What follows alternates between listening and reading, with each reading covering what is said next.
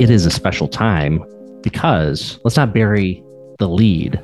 Brett Westbrook is engaged. I'm engaged. so that that has to be first and foremost uh, most exciting for you. So congratulations. Thank you. Thank you. Very exciting. You have a you have a wedding date planned. I do. It's next July. Okay. We're so- trying to wait until, you know, some of the pandemic so we didn't have to have masks and all that fun stuff. So it's coming up yeah, yeah. Well, lucky man, lucky man, and uh, so congratulations again, and uh, wedding in the Berkshires. We're know. actually getting married in Connecticut. Oh, okay. Yes. Okay. Yes, that's, that's his hometown. Oh, that's nice. I mean, a lot of times, you know, people think, oh, Berkshires, but when you're from the Berkshires, sometimes it's nice to kind of do it maybe somewhere else. Yeah. Um, yeah. But uh, and if it's his hometown. It That's is. good. Good. Yeah. All right. Um, so big things ahead for you. And then you were recently, and that's why I reached out to you. Uh, you were honored uh, as a Massachusetts the the Heroine Award. Uh, you're a hero, um, unsung, um, but uh, we're trying to change that a, a little bit. So congratulations uh, on that. Was that a surprise to you? Thank you. It absolutely was a surprise. Um, I was totally honored um, to just be recognized because you know when we I've been doing this work a long time mm-hmm. and I just kind of do it like we kind of just dig in day to day and help families and do what feeds our passion and do what we can do to give back with really well for me personally i never expect um, the recognition but it also does feel really good that i'm making an impact um, so that people are noticing. And that's really what we set out to do is to have an impact on the community. So the award to me means that that's working um, and really motivates me to just see what else i can do. How else can i kind of contribute? I can't imagine something that is more impactful in our community than working with kiddos who are three to five years old. I think that's the the, the age frame yes. uh, that you work with as the the head of Head Start in Berkshire County. Um, I think we know perhaps more than ever how important those years are as far as brain development. Um, so super important for you in your career, when did you decide that this is what you wanted to do uh, in in your uh, professional life? Yeah, well, I started my career very young. Um, at 16, I was okay. a one-on-one aide at Girls Inc., which is now the Brigham Center. Okay. Um, and so I started this work with five-year-olds and kind of seeing the kids that are just coming in from kindergarten and just kind of getting started. And so that really ignited, like, oh, I really like this. This is what I want to do. Um, so in that organization, I kind of worked through all of the different age groups. I worked with teens, which was exciting. Um, I worked with just school age kids. And, you know, it kind of just drew me back to the smaller ones. And I was really interested in how they're learning and developing. Um, and so I think that's really when it started. And then I just did that work for so long. Eventually, I dove into family work, um, where I was working with the entire family um, at the Family Resource Center. And I just started to evolve as a person and professionally, and just really seeing the good that I could do.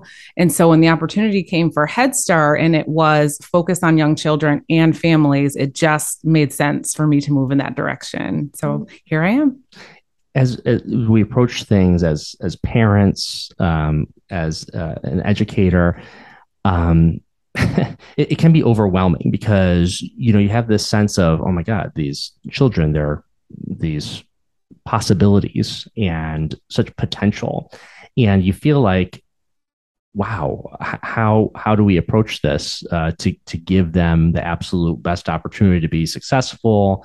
Um, but all that can be so overwhelming because it's like you know you just got to be able to get through life and be able to make sure they can tie their shoes at some point right. and and all those uh, the basics of life so i guess when you look at the approach uh, to kids especially you know starting at 3 mm-hmm. um, what are some of the major things that you focus on um, as an educator at Head Start. Um, and I know because you're like, oh, you know, can this child be the great tennis star, or can you, you know, it's like, like, is, you know, is yeah. it, and and or or what have you. But like, but then there are the the basics. So you know, educating a three year old, how how does that begin for you? Yeah. So I think you really have to take a holistic approach. So when we think about our kids ready for kindergarten or like what are they going to be when they grow up, there's a lot of components to that. So there's the learning the one, two, threes and the ABCs, but there's also the clinical component to that. That's really important to me. Um, looking at mental health, looking at social emotional well being. I'm a social worker by trade, so that is naturally where I fall. Um, and thinking that if people, you know, if not people, but children, uh, well, people in general don't have a foundation, it's really hard to learn if you are, if your baseline is not in line. Um, and so, really taking that clinical approach and also that multi generational approach with working with the families and what can they do to contribute to their child's development is really important. And so, that again is what really drew me to Head Start is because it has all of those things. It has the educational aspect, it has the nutrition aspect where mm. we're checking hearing, we're checking vision, we're getting kids glasses, making sure they have a dental home. Um, and so, it's really a lot more than what goes on just in the classroom It's supporting those kiddos in all of those different ways and also supporting the parents to be a part of that process. Hmm. And for Head Start in particular, who are the kids that are eligible for that? Um, my my initial thought is income eligible, but in Massachusetts, there's there's a little bit more sounds like there's some flexibility there as well. Yeah, so we do. There are some income eligibility requirements for Head Start. Um, our program actually has both state and federal funding, so we are able to offer some free childcare for half day for families that qualify. But we can also help families that are in a, a voucher, um, which gives them that full day wraparound care. Mm-hmm. We actually recently just received some funding from the city of Pittsfield where we're going to be providing some more free childcare full day slots for families that really need help and are kind of in that gap place. Like you might make a little bit too much to yeah, qualify for yeah. a voucher, but you know, you don't quite meet some of those eligibility requirements. So um, we're going to be able to have some flexibility there to help those families and really just make sure that no one's falling through the cracks. Hmm. And and there's a there's a economic component to this as well because you know some people look at this and, and i'm sure um, from a household standpoint mm-hmm.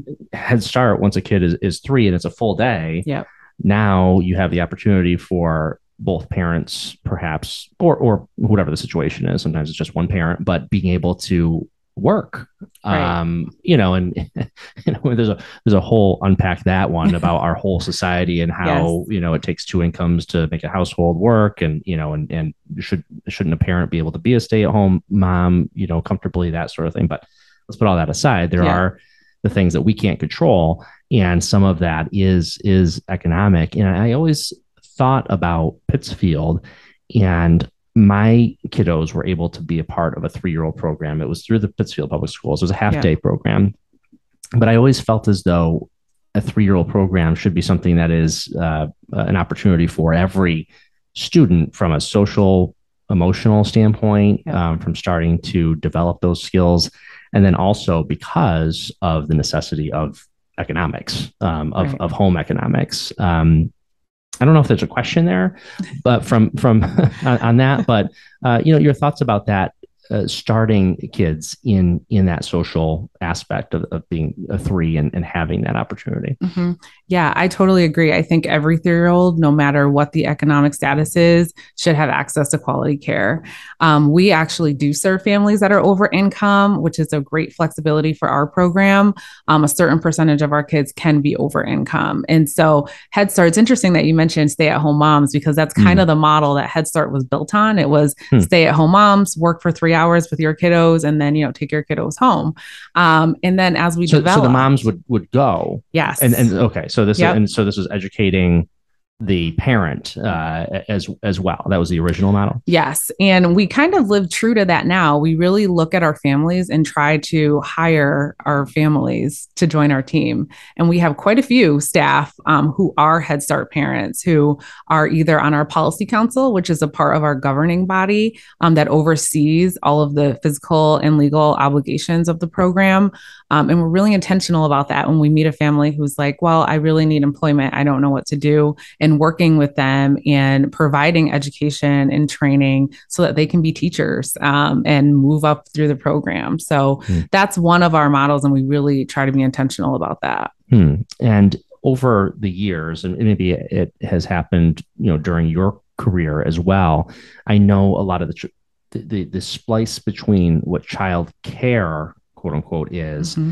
and education within that component because the way i think about it, it seems like every early childhood program has that educational component to it yes. now. Um, and for me, play is education mm-hmm. as well. absolutely I, I, mean, what is that? Uh, that, that? That's, I guess that's my question to you, what is education for a three and four year old? Yeah. Well, I think, again, I think it's very complex. I don't think it's one thing. So I think there's that social emotional, like learning how to recognize big feelings and how do I cope with that? And how do I repair a relationship if my friend stole my block? What does that mean?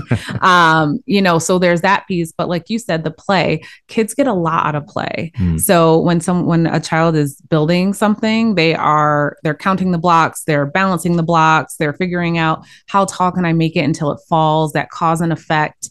Um, so there's a lot of things that take place. And, you know, the classroom is set up intentionally for kids to explore in that way, which I think is really important. Um, and again, there's really solid, intense curriculum um, that teachers implement every day. And it, of course, it has play um, and different activities, but they're really practicing these curriculums to fidelity. And we're monitoring outcomes to see is this working? Does this kiddo need something extra? Um, do I need to change my approach? And really kind of honing in based on those assessments. Yeah and and that's how we do learn is by sort of cause and effect mm-hmm. and, and, education as a whole you as an educator um, i feel as though this whole era of standardized testing is mm-hmm. we're starting to see politically the cracks in this in the foundation i guess as far as that goes mm-hmm. we're not there yet many of us have talked about how standardized testing uh, has a lot of a detriment to it um, and overly focused on on these tests and how teachers are losing their creativity and that sort of thing. Mm-hmm. Uh, just your your thoughts on where we're going with this because I assume you know three and four year olds aren't taking many MCAS exams. I mean, there may be some uh, you know, assessments, I'm sure, yeah. that that are being done, but I, I I would think that that's not the overarching uh, focus. Right. Yeah. Or maybe it is. I don't know. No, I mean, no. Um, you're putting me in the hot seat, hot seat here. But um, no, I mean, I think again, like you mentioned, we lean more toward assessment. So yeah. I really strongly believe that we have to meet these kiddos where they're at. Um, there are a lot of other factors that come into play when you think about education. If a child does not have stability in one way of their life, they cannot come in and perform, mm. right? And I think we we all know like not every kiddo has the best living environment or access to the best resources. Um, and if you are going to school and you're hungry, that pri- you're going to prioritize that over like this test that you have to take. Mm-hmm. So um, I think we need a little bit more flexibility um, in in using that model. Let's meet kids where they're at. Let's get their needs met so that they can advance and they can take this information in. And that kind of goes back to that social emotional model, right? Like you can't take in information if you're elevated or if you're worried, if you're stressed. Um, you have to deal with those things in order to be open um, to learning. Hmm. For sure, for sure. So then once they're five, yeah, then then it's sort of it, you know it's funny to, to think of it that way because even once kids are in kindergarten, uh, uh, you know that yes there are certain uh, benchmarks, but um, but my gosh, uh, even even then you know we're hoping that we're not just putting them in front of a test. Now, you know, I'll say that you don't have to say that. I know. you're in the system, you know. Um, but uh, but it's it's yeah, it's it's the political people that have to sort of shift things, and we can have the conversations in private um, to kind of uh, understand what's happening. But I, you know, I I do think that that there needs to be a, a shift there. But um, looking at that, the challenges that you have, and I think a lot of people look at Head Start and say, "Wow, there must be some incredibly difficult." Um, challenges uh, that that you need to deal with as far as uh, the population that you serve. Um, in your time uh, there, you know, how how has that shifted? Have you been able to um, get a, a, good feel of that? What are what are some of the areas of focus here in the Berkshires mm-hmm. that um, require more attention in in Head Start? You know, what are some of those challenges? Yeah, I mean, I think we have a pretty diverse population. The needs are pretty diverse. Um, I would say we definitely see a lot of families that are underserved due to language barriers who have a lot of challenges trying to access resources. Hmm. Um, I think as a community, we have been having these conversations. Um, I'm not sure we're exactly where we need to be in order to be better um, for those families and to reach out to those families who, again, are not accessing services because there's a language barrier. Mm. Um, transportation is huge on the list. Um, and getting kids to programs so that they can access um, the classroom and so parents can access other services. Um, I also think that, you know, we could probably do a better job um, just kind of focusing again on that social emotional piece and what that means for adults and for their children.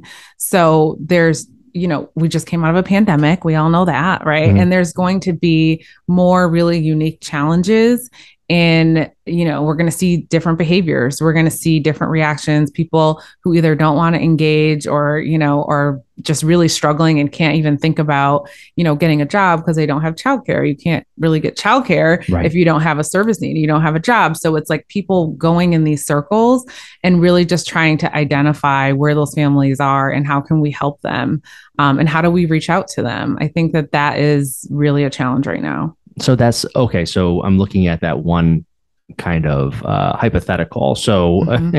you have it.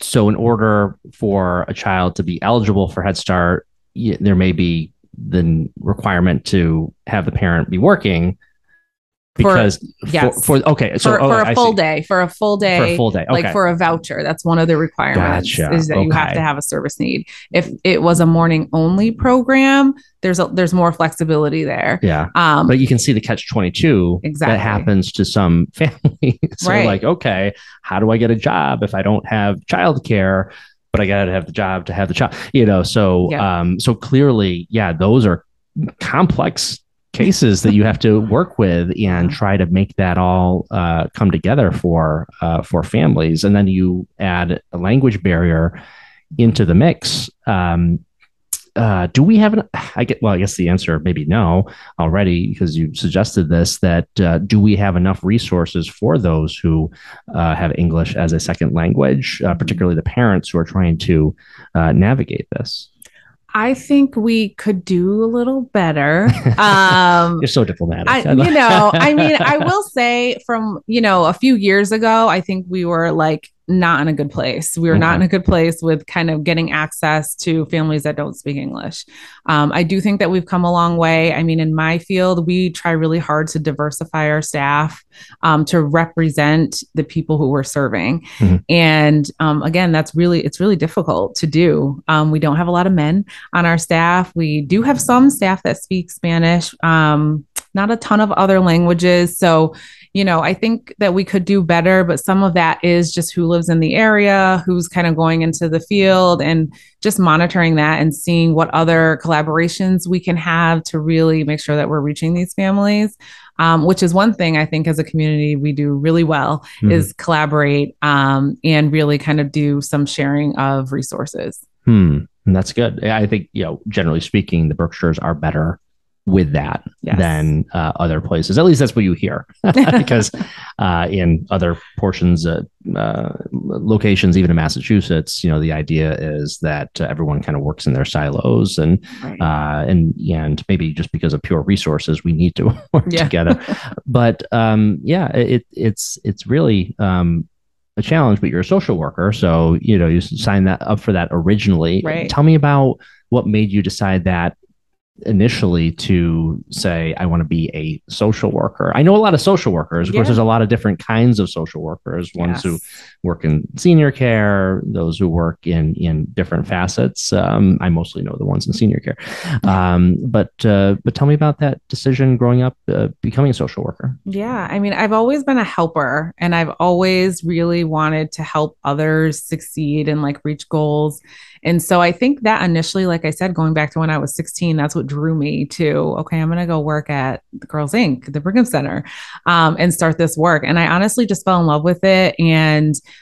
I also really always liked business. And so those two things kind of came together for me in a way that just made a lot of sense. Like I, I'm like a macro social work kind of person. I did a little bit of the one-on-one. I was like, hmm, not sure if this is for me. Um, but as I started to do things like parenting classes, I was doing a lot of parent education and I was like, okay, I like this. And then I started running programs and I was like, oh, like I'm really interested in the financial pieces and like, what does that look like? And the advocacy pieces, what does that look like? And so I kind of like married those two things together. Um, and then Head Start had this opportunity for me to be an executive director where I'm like, what a what a great opportunity for me to do both of those things, run a business and also be able to kind of be involved with that social work piece. So Mhm. it really just kind of I don't I don't even know. The universe just aligned for me, it feels like. Well, yeah. um, with those two things. it tends to do that when you really know what you want. Um, and uh, what does it take uh, to become a social worker? What what is the schooling for that? Yeah, so I got my MSW at Westfield State University. Um, that comes with a practicum. You have to do two years um, of internship. And so I actually did employment based. I did one at the Family Resource Center for my bachelor's, and then I did one at Head Start um, for my master's. So the Family Resource Center is it, it's at what's now 18 degrees. gotcha. Okay, Yeah. okay, okay, gotcha. Okay. Yeah. And Yeah. so that was interesting working full time. I was driving to Westfield twice a week, taking night classes, driving back, coming back, going to work. um, so it was a very difficult time, but it was well worth it. Amazing, amazing. Uh, yep, yep, and uh, and it paid off. Uh, did. It paid off. I do hope that you are enjoying the podcast. I just want to take a quick moment to let you know that this is a production of 180 Media. That's my full service communications and marketing agency. We do a full range of content development, graphic design, web development for WordPress or Wix or other web platforms copywriting, video work. Check out 180media.com and see also some of my past work and the agency's past work on my blog, johnkrol.info. And now back to the podcast. Had this conversation uh, many times, I think, with uh, people like uh, you know Kelly at the Brigham Center and Yeah. others about uh, the pay rate for early childhood educators compared to like I guess teachers in public schools uh, as an example. Yeah. Um, and and we know all teachers are not paid enough. but I but I always found it, and, and I wonder why the market is as such. Because again, it's not something that Head Start can control, or because there's reimbursements for services, mm-hmm. you know, and, and and people need to understand that you know when the state or the federal government or both reimburse something, it's based on certain costs, and in those costs are assumed wages. right. I, I think. I mean, correct me if I'm wrong, Yep. but early childhood has always uh, educators have been paid at a, a significantly lower rate uh, for a very long time, and I wonder is it because people are so willing to do the work that they'll do it for less because there are some job markets that are like that you know for Mhm. instance people who want to go into broadcasting they'll intern for free yeah. for years just to get a, a slot, that sort of thing. So I wonder if that's a part of it, or is it just simply an undervaluing of that of that position? Yeah. we ask we ask the easy You- questions. I know. I'm going to go with the undervaluing piece. And Yeah. I say that because I know a lot of really dedicated educators. It it honestly takes a special type of person to do this work. It is not easy work. yeah, Um, and you know, I work with educators that show up every day um, to do this. And you know, I think the pandemic really brought to light how Mm. um, devalued, I guess I'll say, childcare has been. I think people really got to see how important it is. Um, so I, I'm going to go with that because I, I really think that people are starting to now see, you know, these services are essential and not just for childcare. You know, it's not babysitting. Um, like we are really teaching, developing, and supporting children and families to Yeah. thrive and kind of be resilient. And I think that now that that's kind of in the in the light. Yeah, I wonder. I wonder if that was never uh, corrected when that shift happens. Mhm. happened because there. like, I think we talked about uh, before. There was this kind of shift from "quote unquote" childcare, Right. and now to what it is today. It's not very much not childcare. I mean, it's childcare, but it's but there's a huge educational component to it. Mhm. Um, maybe that correction was never made in this in this market, as it were. Yeah, I agree with that. You know, and at Head Start, like we require a bachelor's degree to be a teacher. It's not like, you know, just anybody can come in and do it. And I mean, well, they can and we'll train you and, you know, pay for you to go to school and kind of do all Right. these things. But they are high quality educators. And so it really takes a lot. You have to go to school, you have to pass your courses, you have to go to training um, every single year, and you have to keep developing every year. And I just, I'm not sure that the system has caught up with really what it takes to be an educator. Hmm, absolutely. And it just it's a reflection of the values of a society. It really is Yeah. because when you look at pay rates and and scales for certain jobs, you're basically saying that this is what you value and this is what uh, it looks like as it relates to your priorities Right. and uh, and that's never gotten its due. The research is there. You know, when children are between the ages of zero and seven, I think. Correct me if I'm wrong. You, you know better than me. Uh, but but that's when their their brains are developing so rapidly, Yes. and it's so critically important uh, to to give them everything we can possibly give them. Yeah, absolutely. And just creating a safe place for them to figure out who they're going to be in that world. Hmm. right and you know what are my thoughts what are my beliefs and you know they get a lot of that at home um, but they're also exposed to a lot at school a lot of different kids a lot of different teachers um, a lot of different experiences so i i certainly hope that um, you know the direction continues to kind of lean toward you know this is a very important resource for families and that we see some change in the future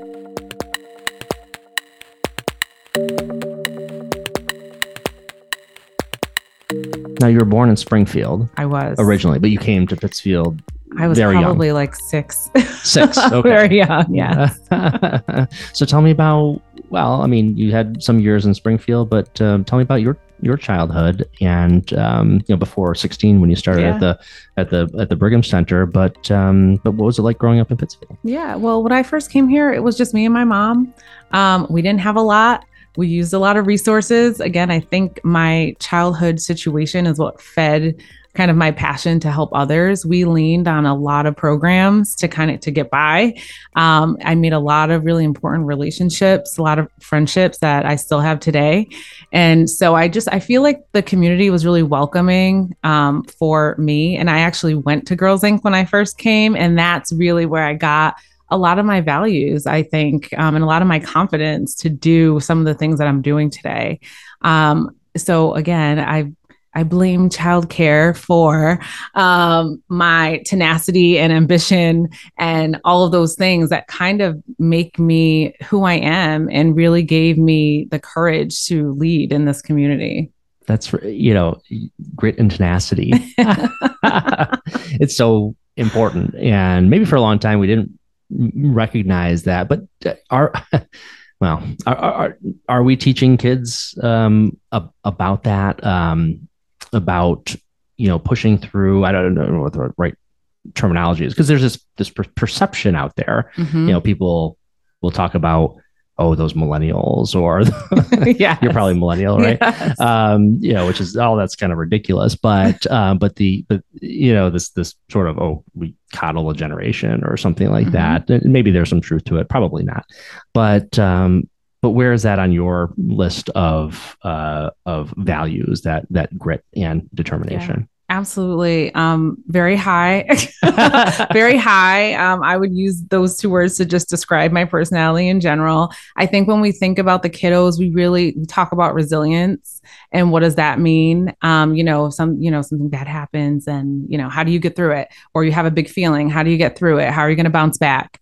Um, and, and that's so important for kids to know that, you know, you can make a mistake. You can, you know, have an argument with your friends over the block, but guess what? Tomorrow you're going to be fine. You're going to be friends. You're going to be, you know, and really just kind of talking through that, I think is really important. And it's funny that you mentioned, you know, millennials, we kind of get a bad rap these days. um, but, you know, I think we are very strong minded. And one of the things that I've learned is to kind of like trust fall into life, right? Like you have to take the risk.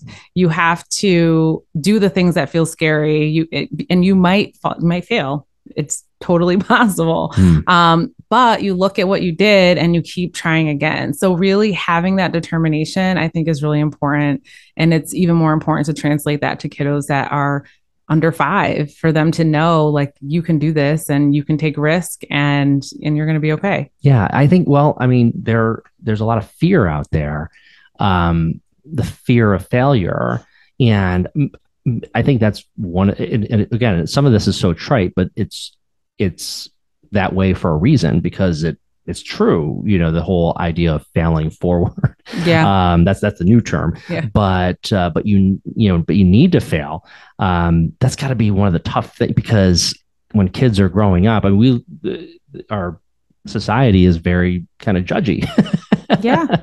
So so so having kids especially because uh, you see it you know they, they get to a certain point where they start looking around and they start seeing what other kids are wearing for sneakers and and you know who's cool and that sort of thing and they get to a point there i think maybe five maybe maybe even before that it starts a little bit and then it kind of gets uh, a little bit stronger later yeah. but that's really where they're starting to identify how they fit in and then being able to teach them or or tell them that it's okay uh, to to fail as it were and right. and have other people they're going to have to see you fail mm-hmm. um god you know it's it's tough being a kid yeah it absolutely is absolutely but you know the more we can create those safe spaces for kids to feel like they can fall and oh like you still accept me you're still going to help me you're still going to teach me i think the better off we'll be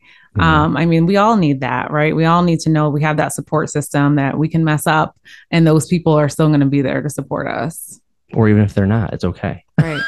Right. Because then you really find out who your friends are. Right. right? That's right. That's right.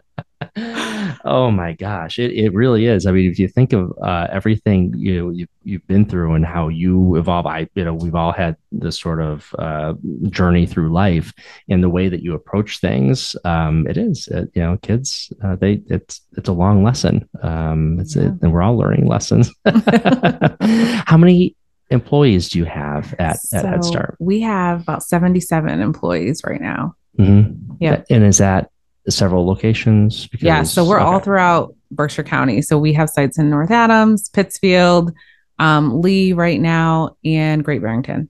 Because the one that's very visible, I think there's one on the Curran Highway yes. in North Adams. So yep. that's the one that I always see and, and always think about that. Um, where's the location in Pittsfield? So I, we're at Meadow Lane, one Meadow Lane, right okay. behind the big pink church. That's how we always oh, describe oh, okay. it. Yep. see it. Yeah. See, everybody knows All when I right. say that. Of course. yep. No. And we have one classroom at Conte, and we're actually opening a new classroom at Taconic, a learning classroom there. Okay. So you're in collaboration with the schools. Yes. Um, that's interesting. So how does that work? Uh, because that may be something that people would think, hmm, that doesn't, that, how does that make sense? But of course, you have certain resources for certain students and, and that sort of thing. But, um, but you know, what is it like working with schools and and being able to maybe work hand in hand. I'm sure there's some mm-hmm. collaboration mm-hmm. there.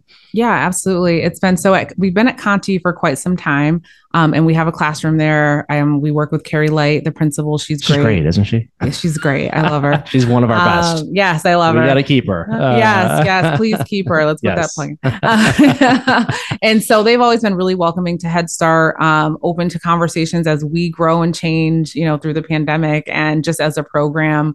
Um, so that's been really great we're we haven't started our program yet at Taconic. We're actually moving in tomorrow. Mm. Um, but again, I've been working with Tammy Gage, and she's been just wonderful. Um, and Heather Thompson, who's over there, she works with the EEC cohort of the students, so she runs that program, EEC. um, early education and care program. Oh, Yep. oh, I see. So, okay, this is good. I like where this is going. Yes, yes. Okay. So, um, so all of the students who are in high school and they attend her classes will have the opportunity to observe a Head Start classroom and actually go in and get some hands-on training and Mhm. assist the teachers. Um, they'll get to learn about curriculum, learn about um, the Head Start model, and all of the different content areas that we have for kiddos. So, really, really exciting. Um, it's a great opportunity for us to build the future absolutely um, workforce. Um, so, I'm really excited about it. right, and uh, and and and hopefully, you know, someday we'll get the. And and I, I hate to, I don't want to, but it's just so ridiculous that we don't pay them. I mean, even I don't know if it's a living wage is the right description. I don't know what the the going rate is right now, but. It, I mean, is turnover an issue uh, with you, or Absolutely. It is, I think staffing is, is one of the biggest challenges in this field. Um, we are fortunate right now, and knock on wood, it's been going okay. Um, but we've also focused a lot of our budget on how do we support the workforce. So Mm. we have things like tuition reimbursement programs so people don't have to pay to go back to school. Mhm. Um, we have revised our pay scale within our framework to kind of give people those increases. A lot of the money we got from COVID went through to incentives to the staff. Um, so really trying to build our benefits in other ways as well. But again, you know, it'd be nice to be able to pay them more. Absolutely, because ultimately, if you have someone who uh, has experience, you want to keep that person. It, the, the nuances are are so difficult to teach. Right. It takes experience. Um, any any teacher, educator, um, and the more children you're able to uh, help, um, it just gets stronger and stronger. I mean, it's just it's just the way that it is. So you want to be able to keep them, and then uh, have as many of those good people interacting and engaging with students at a good ratio. Right. Um, you know, we were talking about this before the show with uh, with Kara uh, about uh, having as much as far as resources in a classroom in a traditional classroom. Yeah. Um, I'm sure the same challenge is something that you have on on that, and I. I don't know what the ratio is, but I assume maybe it's uh, a, a bit higher educator to student ratio at at start because of the because of their age. Yeah. It's actually one to 10. Oh wow. Okay. Um, we would never do that because if you can imagine trying to teach 10 little ones just by yourself, um, that could be really difficult. so that's so that's like your sort of uh base or is that it's what- a requirement. that's a requirement we, but you're yeah we okay. typically have two. We're actually moving to a model of three teachers in a classroom with 16 children. okay Um, because doing my math know- there Yeah. that's, that's uh it's about you know five to six per right Yeah. And okay. I think, you know, really we've learned through the pandemic because we had to have reduced ratios. We just saw such um, enrichment in the interactions and the individual time that kiddos were getting with their teachers with the smaller ratios. Um, and again, I've been a, an advocate for that since day one. I think smaller classroom ratios so that kids can kind of get that one on one when they need it is really important. And so that's the model that we're shifting to now. Hmm. Yeah. Well, that, I mean, again, sometimes there's a silver lining. Yeah. Uh, we are talking about virtual, uh, you know, situations uh, from the pandemic, but also you had this idea that, well, not idea, was legitimately what you had to do was to have fewer kids in these spaces because of uh, social distancing.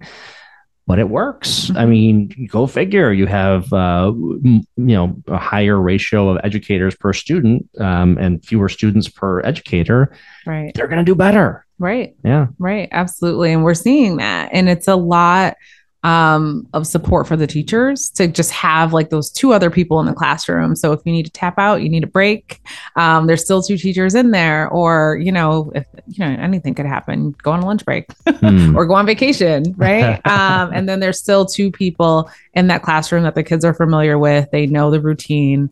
Um, so it's just a really important thing to try to have that continuity of care for the kiddos. And I think that model is going to really work for us. We do have three teachers in some of our classrooms, but we're trying to get there in all of the classrooms. yeah. In with are they in the younger classrooms with the more teachers? Is that kind of how you? so it, our or- classrooms are actually mixed. I see. Um, Okay. so it could be well, it's actually 2.9 technically that will take a child um to five. So it just kind of depends on if there's a transportation need. There's certain rooms for transportation.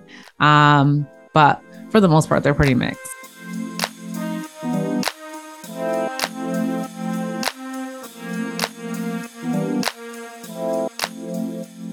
On that bigger macro point, how far are we away to the possibility of having universal pre-K? Well, three-year-old, I guess that's earlier than pre-K, but that's something that has been talked about for a long time. Mhm. Universal pre-K. Um, how close are we there? Is that conversation something that comes up in the wider community? Uh, It uh, is. with other edu- educators. Yeah, it is. And I think, you know, the public schools are now having preschools in the classrooms, um, which I think is one step in the right direction.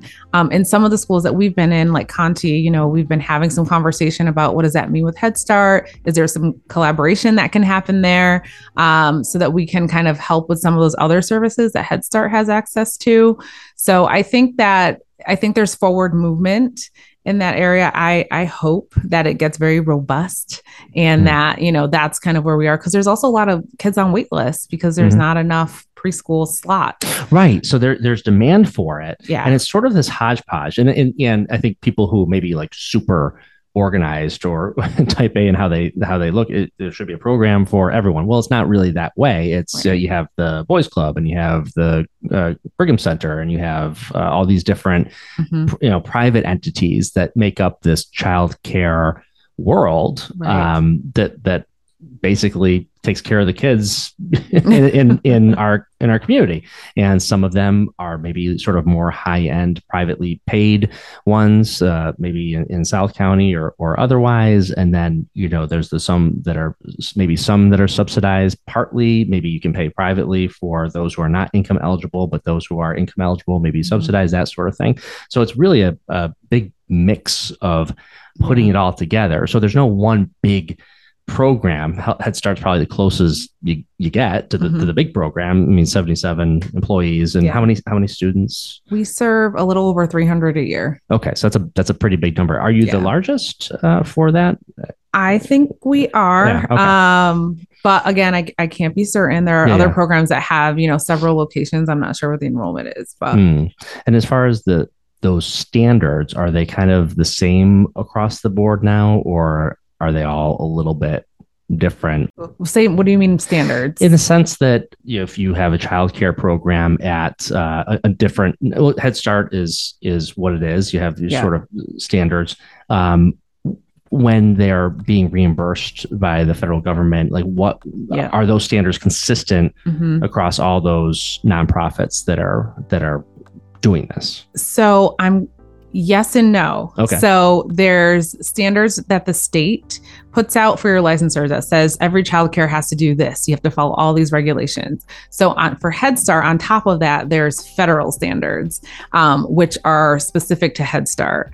And so we're kind of managing two of those. So we have to take um, which one is more strict. We have to decide that, and then Hmm. we kind of go by that. okay Um, but all programs fall under that EEC and have to follow those regulations. Um, but we get to follow two sets of, of regulation. lucky you Lucky us. And they don't yeah. always, you know, talk to each other. Right. But you know, we we make it work. Um, and I think is really what makes it a, a really strong program.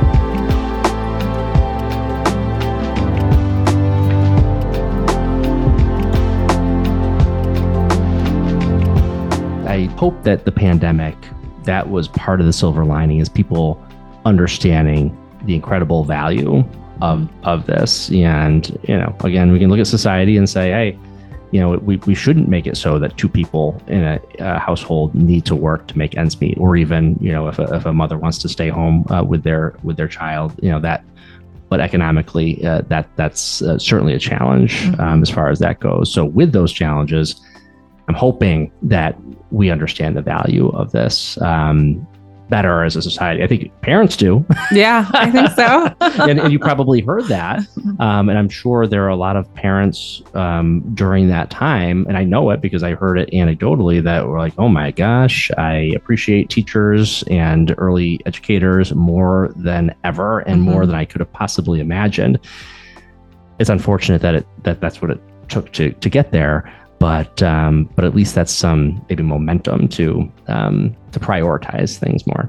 Yeah, yeah, I think so. You know, it was really hard. We actually had to shut down for four months during the pandemic and quickly kind of transition to okay, how are we still going to connect with these families. So we did try a virtual model with, which you know was interesting with kids under five, yeah, um, sitting on the so screen. And I mean, it, um, it was but, hard with high school kids. Yeah. I mean, to three to five year olds, my gosh. Yeah, it was difficult, but we did it. You know, and mm. even if it was just like having that face to face for a few minutes, um, and the teachers were extremely creative. We were dropping off materials at home, and they were kind of doing projects on the screen.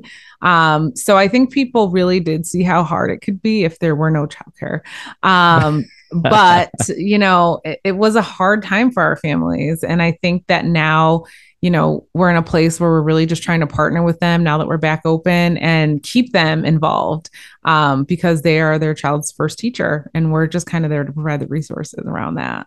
So you were awarded the award. You were at uh, City Council chambers in front of the council. Adam Hines uh, read uh, the, uh, the proclamation, and well, you know, it, seemed you're, you're I I take it you're you're kind of a humble person, you know. You're, I am. But, but, but, what was all that like? Did, did, you get to go to the state house? Is that part of it as well? Yeah. So there was a big celebration at the state house okay. um, as well, where all the heroines were there. Um, it was honestly, it was very meaningful for me hmm. um, to have the opportunity to do that here um, and just kind of be recognized. It was great. I mean, I think that there's a lot of heroines in our community. Um, so it really means a lot that I was recognized in that way. Yeah. What was the ceremony like at uh, on Beacon Hill? Yeah, I mean there was a lot of people there. it was, you know, it was it was fine. It was, you know, it was a big event. It was again, I'm like very keep to myself. Like I was just kind of like there. It was nice. And and it was like, oh, this is like a really big deal, you know? And so but again, for me, it was more meaningful at home just because this is my community. And to have that opportunity just was amazing. Right. And of course, not as big as the big day next July. That's right.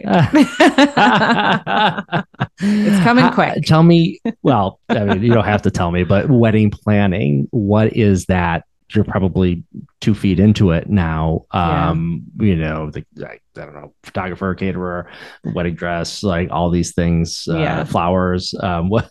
There's a lot well, of moving parts, well, but, but I'm a planner by nature. Okay. So, um, things are moving and you know we picked a venue that takes care a lot of a lot of the bigger things which is helpful um, but it's it's actually not been as stressful as I thought. We've kind of just been thinking about things one piece at a time.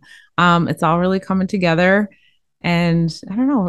I could imagine happening. that. Yeah, if if you are uh, methodical about things, then it isn't stressful or as as stressful. And it, you know what? It shouldn't, it shouldn't be stressful.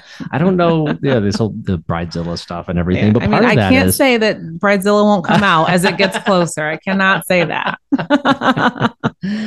well, I'm so so happy for you. Um, it's a special year. Uh, it'll be, I'm sure, a special two years, uh, and and uh, from from here on out. Uh, so, Brett, I I wish you the very best. Uh, congratulations again. You're a shining light in this community, and uh, and keep up the great work. Thank you so much. Thank you. Thank you for listening. If you like what you hear, please subscribe to the John Krol podcast on your platform of choice. Maybe it's Apple Podcasts or Spotify, whatever works for you. Also, I would like to hear from you on the people and the stories that you'd like to hear more of. Send me a note through Facebook Messenger, Instagram, LinkedIn. I'm easy to find and I'm easy to reach. I look forward to hearing from you. And if you'd like to support the podcast for less than a cup of coffee, and I'm not talking about the cost of a large latte at a fancy coffee shop, no, more like a McDonald's coffee, go into the description of this episode and scroll down to the anchor.fm link. It's right there. Just click it and you can see your options or log on to anchor.fm backslash John hyphen Krol backslash support. Again, thank you for listening. I'm John Krol. Talk to you soon.